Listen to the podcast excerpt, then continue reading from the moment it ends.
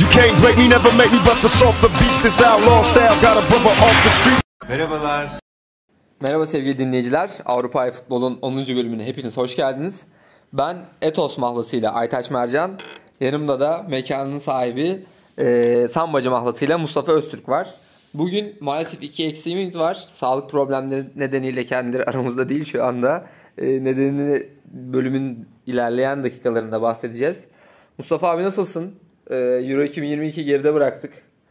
Ee, istiyorsan şu anda bir seninle bir zaman makinesine binelim ve yaklaşık 3 ay sonrasına gidelim. Ee, ve geride neler bırakmışız, neler olmuş ee, bunları görelim. O zaman marşı çalıştırıyorum Aytaç. Marş çalıştır abi. Back to the...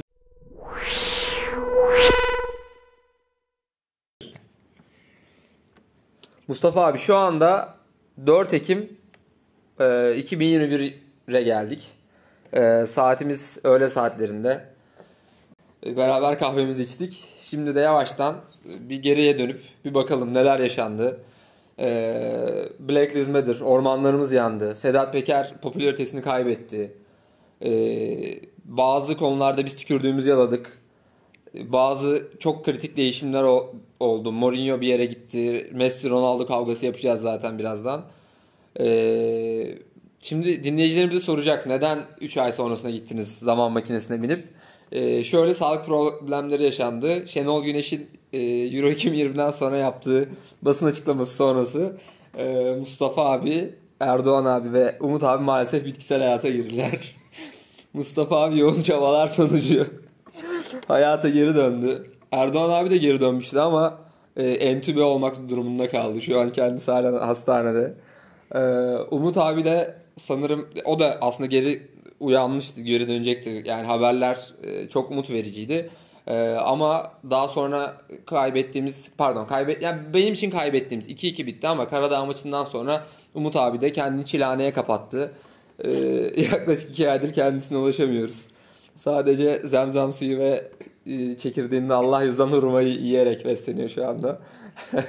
Bu açıklamalardan sonra Mustafa abi sendeyiz abi. Öncelikle geçmiş olsun. Kenan Işık gibi bir Teşekkür ederim. Yani bir ara korktum yani. Kenan Işık, Schumacher gibi örnekler var önümüzde. Yani bir uyandım neler olmuş 3 ayda şok içinde takip ettim yani. İnanılmaz yorucu geçmiş olmalı insanlar için. Biz neyse ki Euro'nun ortalarında falan iptal olduk. Devamını çekemedik podcast'ın o yüzden. Aytaç'cığım tek başına sağ olsun uğraşmış. O dönem yaşanan her şeyleri not almış. sağ olsun. Yani bakalım ben de büyük bir merakla bekliyorum neler konuşacağımızı Aytaç'cığım. Ee, evet abi istiyorsan e, bir kısa şeyden bahsedeyim final maçından. Ee, Black Lives Matter. İtalya e, şey- kazandı galiba. Evet, evet abi İtalya kazandı. İtalya başından beri Evet. destekliyordu. Evet, zaten. hatta ilk, ilk sen vermiştin hatta ilk sana sorduğumda e, İtalya çıkar favori demiştin. Hem defans e, ekibiyle e, hem kanatlarıyla rakiplerine sahip dar eden bir ekipti. Abi şimdi aslında 1-1 bitti. İngiltere'nin hocası için de hani İngiliz Şenol Güneş e, diyorduk aldığı garip kararlarla falan. E, Maç 1-1 bitti. Daha sonra uzatmalardan sonra penaltıya gitti. Penaltıda alınan kararlar çok tartışma konusu oldu abi. Özeti izlemişsindir muhtemelen. Tabii Ee, ya yüklemiş TRT sağ olsun. 3 ay sonra izledim özetini. Ya şimdi şöyle bence teknik direktörlerin şöyle bir problemi var. Yaptıkları her değişiklik, yaptıkları her karar yani bir sahada olumlu bir sonuç olsun istiyor. Şeyleri kendilerine biraz mal etmeyi seviyor teknik direktörler. Southgate de biraz ona kapıldı. Yani hiç ısınmamış iki oyuncu sonradan girdi. Şimdi ikisinin de belli bir etnik kimliği var. Adamları topa koydu. E, futbolun içinde pis taraftar grubu çok yani. Adamlar bütün yazı muhtemelen benim gibi bitkisel hayatta geçirmişlerdir. o yüzden onlar için de üzüldüm. İkisi de çok değerli genç isimler. Ama yani Southgate'in orada öyle bir tesir etmeye çalışmasına falan gerek yoktu. Ha, o iki oyuncu golü bulsa Southgate'in kahramanı ilan edilecekti. Bence edilmeyecekti. Danimarka maçında o şerefsizlikleri yapan hakem o maç hala Evet. hayattaydık. Takip Evet, ediyorduk. O Danimarka'nın hakkını yiyen Ali Palabıyık kılıklı hakem muhtemelen kahramanı ilan edilecekti. Öyle yani dediğin gibi yani abi de penaltılarda dahil olundu. Ee, neden böyle bir karar? Vallahi biz de bir açıklama bulamadık. Abi şimdi tükürdüğümüzü yaladık dedim. Ee, şimdi biz konuşmuştuk. Hani işte ne bileyim Ozan Tufan, Hakan Çalhanoğlu falan bu transferleri unutsun vesaire dedik. Ee, ama işte Ozan Tufan'dan, Hakan Çalhanoğlu'ndan işte Inter'e gitti. Ozan Tufan Premier Lig'e gitti. Ama bence daha iyi bir takıma gidebilirdi. iyi bir Euro süreci geçirseydi. Merih Demiral segmentini düşürdü ama parlayabilecek bir takıma gitti. Ee, Cengiz aynı şekilde mesela Mourinho'nun gelmesiyle e, forma şansı bulabilir mi? Mourinho'nu tutmak ister mi diye düşündük. Mourinho istemiyormuş muhtemelen ki Cengiz'i de e, Marsilya evet hiç sevmem. Eskişehirspor'u elemişlerdi abi. Şeyde Jean-Pierre Papin. Jean-Pierre Papin. Hiç sevmem Marsilya'yı. Ya bu ne düşünüyorsun bu isimler hakkında? Nasıl e, bir sezon bekliyor onları? Ya futbolun kanunu işlemiş. Ee, yani değerli olan oyunculardı ama bence Euro'nun sonunda tamam nispeten tükürdüğümüzü yaladık ama Merih de Cengiz de daha çok rol alabileceği daha düşük seviye takımlara gitti. Hakan Çağanoğlu tamamen farklı bir senaryo zaten. Milli takımda işte bir tek onun da özetini sonradan izledim. Cebel Tarık karşısında şov yapmış. Evet. Getirin Hakan abime Cebel Tarık. Ya milli takımda hep bir şey gerekiyor. Onu oynatacak sistemi bulmak gerekiyor. Ama Inter'de maşallahı var yani. Edin Dzeko da gitmiş oraya. O da Evet. güzel transfer. Ee, güzel başlamış yani. Ozan Tufan da bence Premier Lig'in daha iyi bir takımına gidebilirdi. Orta saha Peter Etebo. Geçen sene Galatasaray'dan tanıdığımız.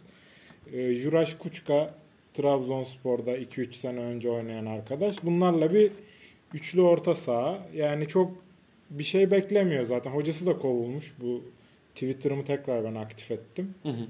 Ee, orada gördüm. Hocası da kovulmuş Watford'un. Hatta işte yeni hoca için birkaç isim dönüyordu. Belki bu yayını aldığımız sürede belli olur. Ya Ozan'ın ben milli takım için çok değerli, Türk futbolu için çok değerli olduğuna inanıyorum. Daha iyi yerlere gelmesi lazım. Bence daha iyi yere de gitmesi lazım. Sonuçta Fenerbahçe'den de bu kadar kolay aforoz edilmesini anlayamadım. Ben de ben de Şu an orta sahasına geçen baktım. Gustavo, Mert Hakan, Miha Zayt, Miguel Crespo. Değişik değişik bir orta saha ikilisi deniyor her maç. Yani Ozan orada çok rahat oynayabilirdi gibi geliyor bana. Bence de. Ama yani kariyeri için bence hayırlısı oldu. Daha iyi yerlerde göreceğiz abi şeyi. Ee, Yabancı Ozan'ı. kuralı düş değişmemiş. Ha evet Ben yabancı kuralı Fatih Hoca falan da çok şey e, konuşulmuştu. Değişir diye ummuştum. Orada hiçbir değişiklik yok. Herkes planlamasını ona göre yapmış. Evet evet abi. Aron Bopenza'yı kaybettik abi ligimizden. Evet, Ee, Kara, Karamanma gitti. Önemli bir değeri kaybettik. Ama bulurlar bizimkiler. O tarz futbolcu buluyorlar. Ben, bence de. Abi bu ha bu arada şeyden bahsetmedik. Abi şimdi Aaron Bopenza gitti ama Balotelli gibi bir oyuncu geldi. Sergen hocam böyle şey yaptı. Beyin dedi. Beyin. Adana Demirspor bence bu senenin flash takımı. Ben izlemeyi çok seviyorum. Ee, Onunla beraber Tür Balotelli ile beraber Türkiye'ye Marek Hamsik'te geldi ve böyle Euro 2020'de de iz- izledik kendisini. Ee, Türkiye Ligi böyle e, bir canlandı. Ee, Adana Demirspor abi hakkında ne düşünüyorsun? Benim izlemeyi çok sevdiğim e, bir takım şu anda ligde. Yani Montella'nın gelişiyle gerçekten çıkışa geçmişler. Ee, ya Balotelli de yani iyi bir futbolcu ama mental sorunları tartışılmaz. Ama işte yani bunlara belli bir noktada kontrol edebilecek bir hoca yönetiminde demek ki verimli olabiliyor görüyoruz. Aynı şey Galatasaray'daki Cagney için de geçerli. Yani Hı. bazı futbolcular öyle yani. Sıkıntıları var. O sıkıntılarını kabul edip ona uygun bir şey vermesi gerekiyor hocaların rol sorumluluk. Şimdiye kadar iyi kaldırmış görünüyor ama orada bir iki tane daha böyle eskilerden işte FM'cilerin bildiği Stamboli geldi. Ee, o Galatasaray'a karşı Schalke'de falan da oynamıştı. Ee, Matias Vargas geldi. O özellikle bir dönem FM'de Wonderkid harika bir adamdı. Nasıl buralara düştü bu kadar çabuk? Şaşırdım görünce. Bence onlar da değerli oyuncular. Bir tane Luyendama bozması Rasul, Rasul diye bir tane Afrikalı galiba stoperleri var. Yani bu sene Avrupa Anadolu takımları güzel başladı yani. Mesela Galatasaray'a göre çok daha iyi başladılar. Hani Beşiktaş Fenerbahçe yine biraz ismiyle aldığı maçlar oldu. Hatay Spor'u çok beğendim. Kayseri zaman zaman iyi oynamış. Ee, Alanya'da Bülent Korkmaz büyük kaptan. Evet, Bülent Ona da Korkmaz. buradan selam olsun Selam, kaptanımız. Yani güzel bir lig olacak gibi ama yani işte ne olursa olsun mesela Hamsik geliyor. Trabzon çok güzel bir oyun oynuyor bence. Bakasetas da acayip özel bir oyuncu. Yani sıkıntı biraz ligin kalitesi bir yandan artıyor gibi görünüyor ama sürekli hakemler işi bozuyor falan bir güzel bir rekabet çıkacak gibi ortaya ama tam böyle ucuna gelip gelip ol, olduramıyoruz sanki ligi. Yani marka değeri bir şekilde beklediğimizin altında bence hala. Zaten yayın ihalesi bile sürüncülerde gitti geldi. Exen veriyor mesela şu an Şampiyonlar Ligi maçları böyle değişik e, gelişmeler oldu abi. E, hakem demişken abi şeyde yakışıklı bir hakemimiz vardı jübilesini yaptı. Fırat Aydın. Fırat Aydınus. E, ne düşünüyorsun Fırat Aydınus'u sever miydin? Yani Fırat Aydınus biliyorsun karşısına alıp saatlerce anlatsın derdini. Şundan dolayı evladım, bundan dolayı bebeğim benim. o tarz bir hakem arkadaşımızdı. Şaşırdım bu arada. Çok daha yaşlı görünen hakemler var. Mesela Bünyamin Gezer falan sanki 60 yaşında bu Evet. bu adamın yüzünün feri gitmişti hakemliği bıraktığında. Fırat Aydınus maşallah bir Brezilyalı meslektaşı var böyle bodybuilder gibi Aha, evet, evet, evet. videoları arada düşüyor. Onun gibi sonradan kendine geldi. Yani işte orta yaş krizini güzel atlattı. Evet. Futboldan da yani uzak dursun. Zaten güzel para kazanmıştı. Bence Artık de. buradan sonra keyif kebap. Evet, Hangi ailesiyle geçirsin. tutuyorduysa onu tutsun. Devam Evet, et. be- bebeğim. Eyyamke'ye devam. Yanke. Abi şimdi bir yaprak dökümünden bahsettik. Ee, Milli takımımızda da bir yaprak dökümü oldu yani. Senin e, bir kronik Şenol Güneş hastalığın var ya. Çok da bu konuyu açmak istemiyorum. Seni üzmek istemiyorum ama abi Şenol Güneş Federasyonla takışıyor. Yakın oturuyorum federasyon binasına. Arada şeye giderken tekele önünde duruyorum. Sıkıntı yapacak. Çizecekler arabamı. Abi Şenol Güneş sonunda istifasını açıkladı. Ee, aslında olayda da bir ayrılık oldu. Sonra yer- yerine yeni bir hocamız geldi. Hatta fotoğrafları çıktı hemen TRT'de servis edildi işte hoca maçları yerinde izliyor falan e, gibi. Bu da selfie çekiyormuş falan. evet o da böyle. ya ama Türkiye medyası öyle bir şey ki adam bunu yapmazsa nerede bu? Kuns Almanya'da takılıyor mu diyecekler. Bence en iyisini yapıyor. Evet. Vlog falan çekmesin. evet, evet. Bugün Trabzonspor maçında Berat Özdemir'i izlemeye gidiyorum. Ev vlogu falan birleşik böyle. Ya- Yani Linkleri yukarı kaydırır ileride milli takım forma linklerini. sevdirsin kendini zaten ya. Ben yani ismen ve kariyerini çok fazla bilmiyordum. Hani geldiğini öğrendikten sonra biraz araştırdım. Bence değerli bir futbol insanı. Bizim Türkiye'de o birazcık sıkıntı.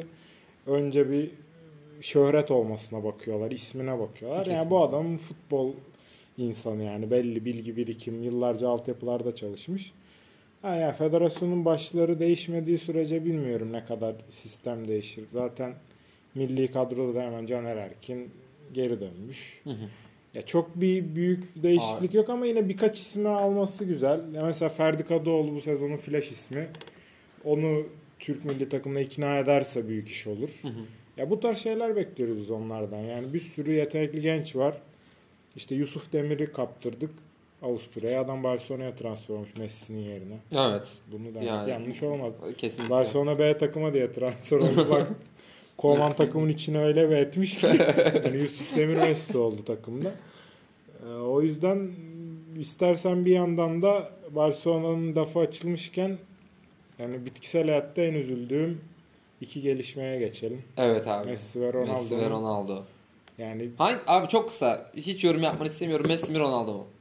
ben Ronaldo'cuyum. Tamam ben de Ronaldo'cuyum abi. O zaman evet Messi ve Ronaldo'dan bahsedelim abi. Or, oralarda da bir yaprak dökümü oldu. Ee, Melih zaten ayrılmak zorunda kaldı Ronaldo. Ronaldo evine geri döndü Old Trafford'da. Ee, Messi Paris Saint Germain'e gitti. Para biraz para konuştu bence orada. Ama orada da Katarlılar iyi bir teklif yapmış yani. Evet, evet. Milyar dolar falan 4 yıl için. Ya bilmiyorum o gerçekleşebilecek bir durum muydu ama yani işte ikisini de herkes ister ya. Dünyada istemeyecek kulüp yok bence yani. Kesinlikle. Yani şöyle bir e, yorum duymuştum abi senden. Sayıklıyordun uykunda. Messi, Messi bundan sonra sana para kazandırmaz. Ee, hani gittiği yerde en fazla işte bir değer katabilir. Forma sattırır ama e, Messi'yi başka bir yere transfer ederken sana çok fazla para kazandırmaz şu ankinden demiştin abi. Ee, en son Messi'yi zaten bir fotoğrafta gördüm. Barajın arkasında yerde upuzun yatıyordu. Öyle Ne yatırmışlar. hallere gelmiş adam. Belediye çukurunu kapatıyor Messi. Yani e, nasıl etkilerde bulunacak abi? Ronaldo çok iyi bir başlangıç yaptı. Yani şimdi bakınca her şey ortada. Şimdi giderken daha doğrusu şöyle gidelim. Yaza gidelim. Yine ben tam böyle girip girmeyecektim herhalde bitkisel hayata. Ronaldo daha yeni elendi Euro'dan. Evet. Messi de o sırada Kupa Amerika'yı almak için bütün Arjantin artık adam ittire kaktıra aldırdılar sonunda Kupa Amerika'yı. Yani yaz aslında Messi için iyi bitmişti. Ronaldo için hüsranla bitmişti.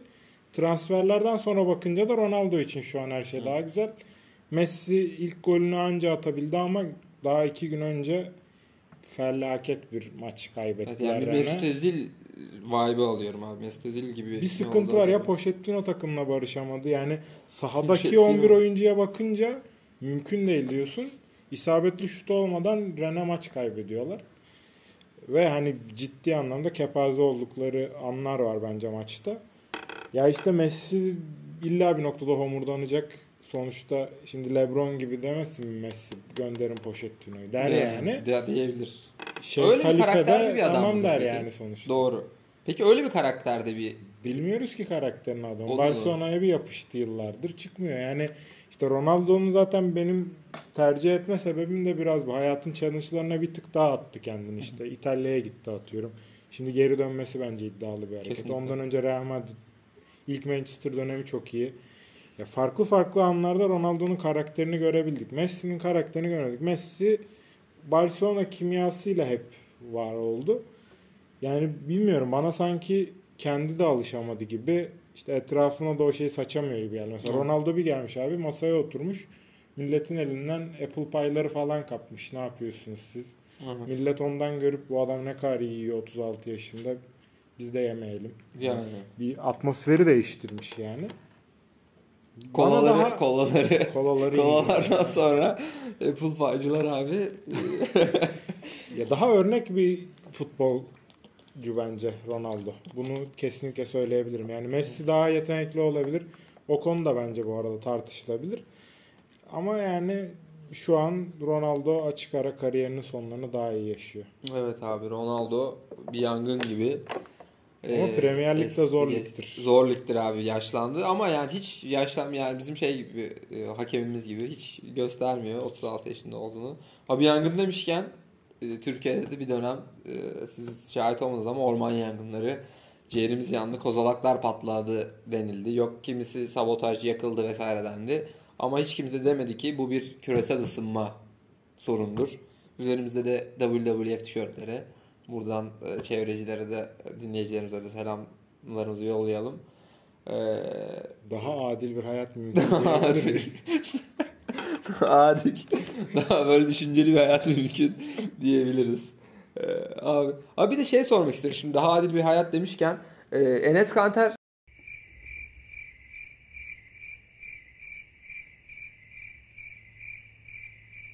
abi peki Sedat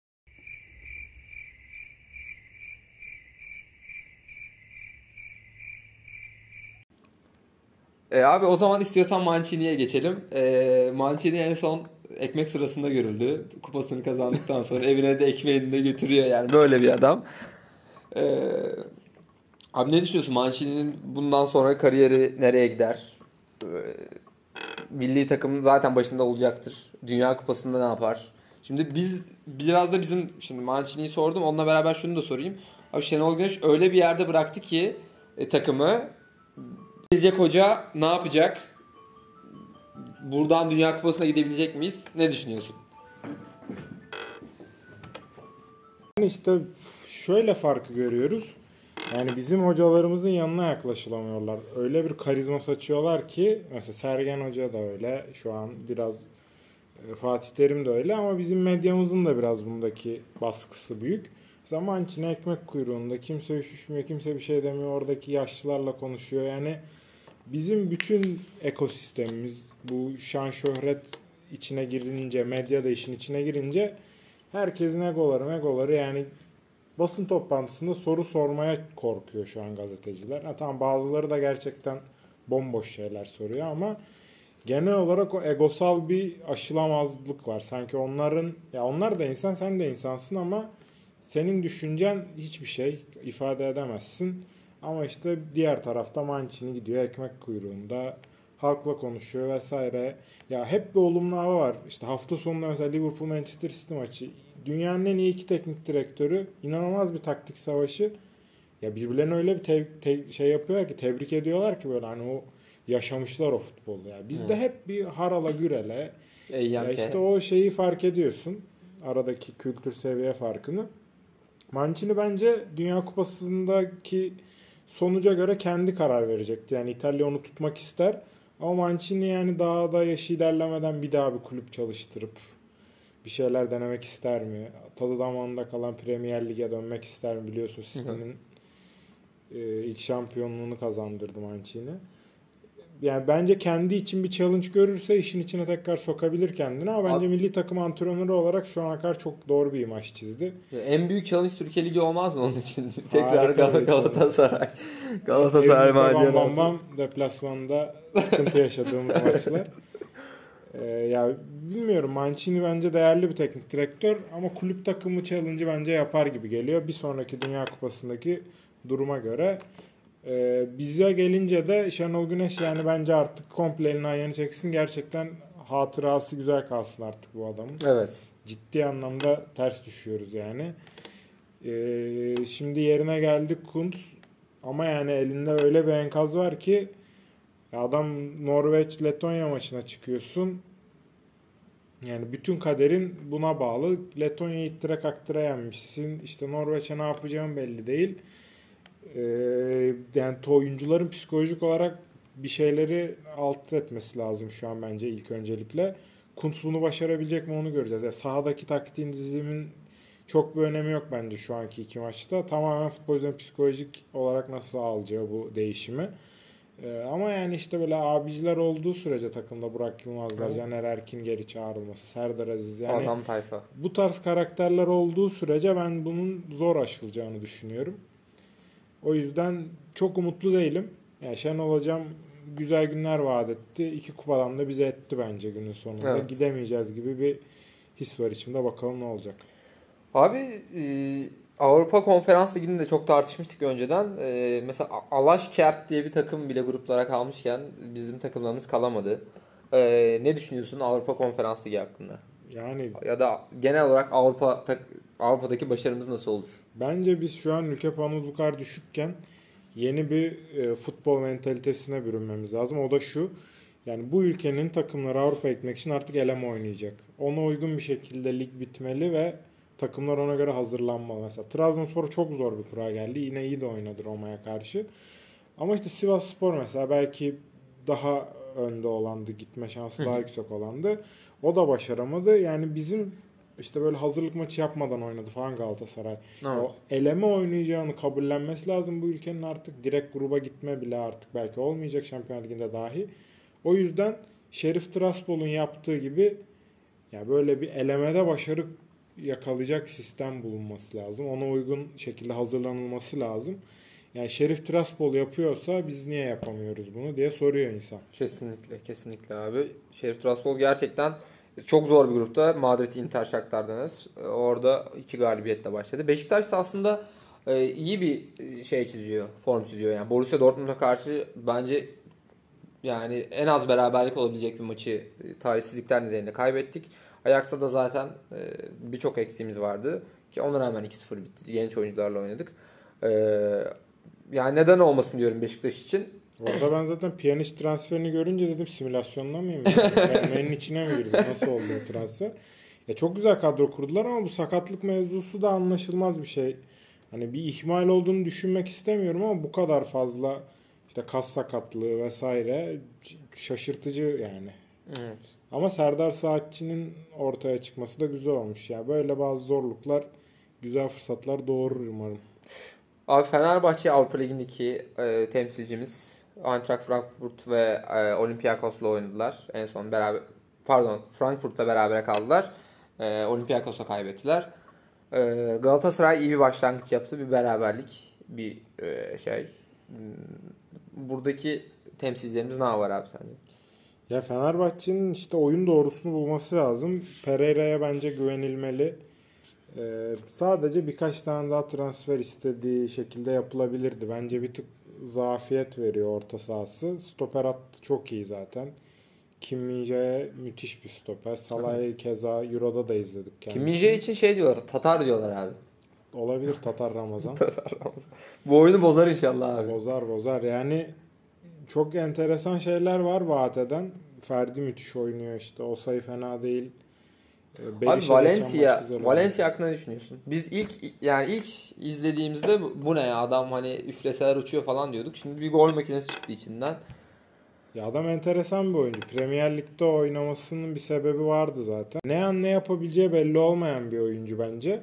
Kesinlikle sahada olması lazım. Devamlılığı da bence daha da artacak. Yani yaşı biraz ilerledi. Belki geçen sene işte yaşadığı sakatlıklar vesaire adamın bir tık engellemişti. Ama bence Fenerbahçe'nin şu an en kaliteli oyuncularından biri Mesut'un bir türlü olmayışını göz önünde bulundurarak söylüyorum. Bunu Valencia kesinlikle sahada olmalı. Yani işte Berisha ile belki yan yana oynatıp arkalarına Rossi'yi koyabilir. Bir sürü var öyle. Elinde aslında güzel bir kadro var ama yine de bence Pereira'nın istediği seviyede değil. Yoksa Pereira bence çok kendi geliştirdi ilk Fenerbahçe döneminden beri. Kesinlikle. Onun dışında Galatasaray da Avrupa'da doğruları yaptı e, şimdiye kadar. iyi bir takım savunması yaptılar. Yani çalışıldığı belliydi bazı şeylere. Tabii şansın da yaver gittiği oldu. E, ya iki takımın da çıkma şansı var ama Avrupa Ligi'nde şöyle bir sıkıntı var bu sene. Birinci çıkmak direkt son 16'ya Evet. atarken ikinci Şampiyonlar Ligi'nden gelenlerle cehennem Evet. maçı oynayacak. O maçlardan çıkamaz hiçbiri bizim takımların. Lok gol lokomotif de yenmemiz gerekiyor abi bence. Evet, lokomotif Rusya'da-. Ya çok güçlü takımlar değil bence Lokomotif'te. işte Fenerbahçe'nin de e, bir sonraki maçı kim neydi?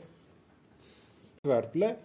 E, Yani ikisi de daha kolay nispeten rakiplerle oynayacak. Deplasman olması tek sıkıntı yaratabilir ama e, bence yani takımlarımızın kendini birinci sıraya hedeflemesi lazım. Mesela Pereira basın toplantısında önceliğim lig demiş.